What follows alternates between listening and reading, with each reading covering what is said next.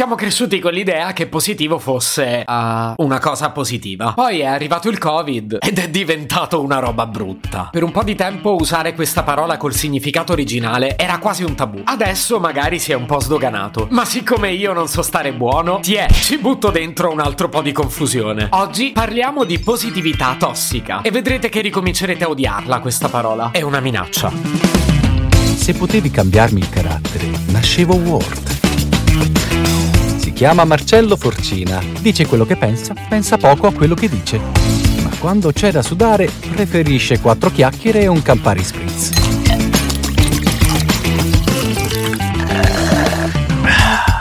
Tutti quelli che affrontano i miei episodi, anche questo è un argomento che mi sta a cuore. Avete mai sentito parlare della positività tossica? Vi dirò che se non conoscete l'argomento è meglio, così vi convinco e finirete per darmi ragione. Perché è diventato uno dei miei repertori, ecco. Continuo a togliermi i sassolini dalla scarpa.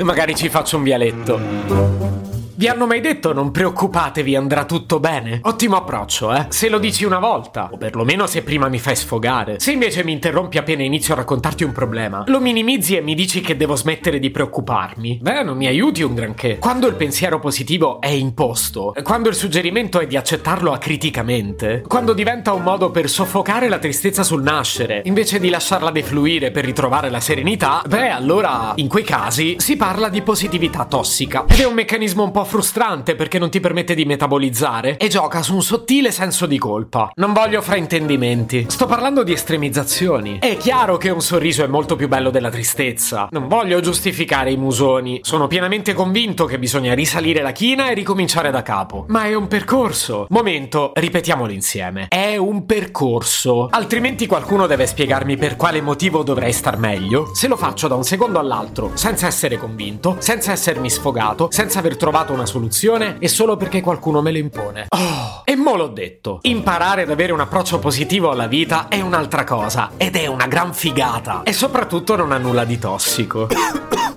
Chi ti obbliga ogni giorno a sorridere, ma non ti dà mai un buon motivo per farlo, avvelena anche te. Digli di smettere. Per onestà intellettuale devo chiedermi se è una cosa che dà fastidio solo a me.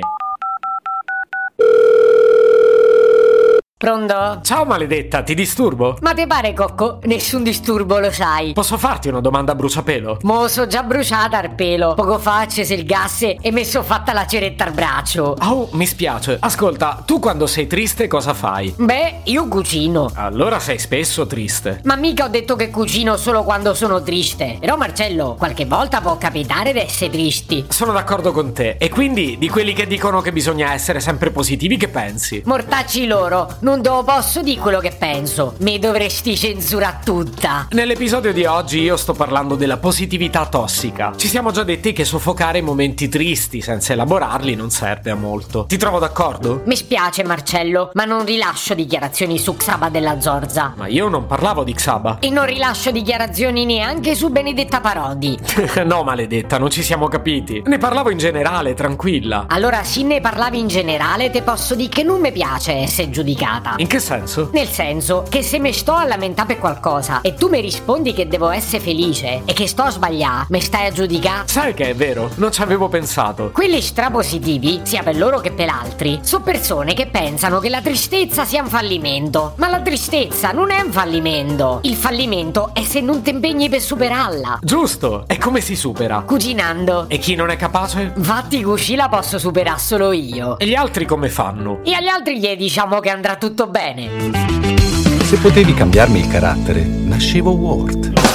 Un podcast inutile, effervescente e tossico, come una pasticca di mentos in una bacinella di Coca Zero. Questa serie è disponibile su Spotify, Apple Podcast, Google Podcast, Spreaker e sulle radio online futuradio.it e radiopretaporte.com. Stelline, recensioni e follow sono molto graditi. Per due chiacchiere con Marcello e aggiornamenti sui prossimi inutili episodi, segui il canale Instagram Chiocciola Nascevo Word oppure cerca su Telegram l'account Chiocciola Marcellogram.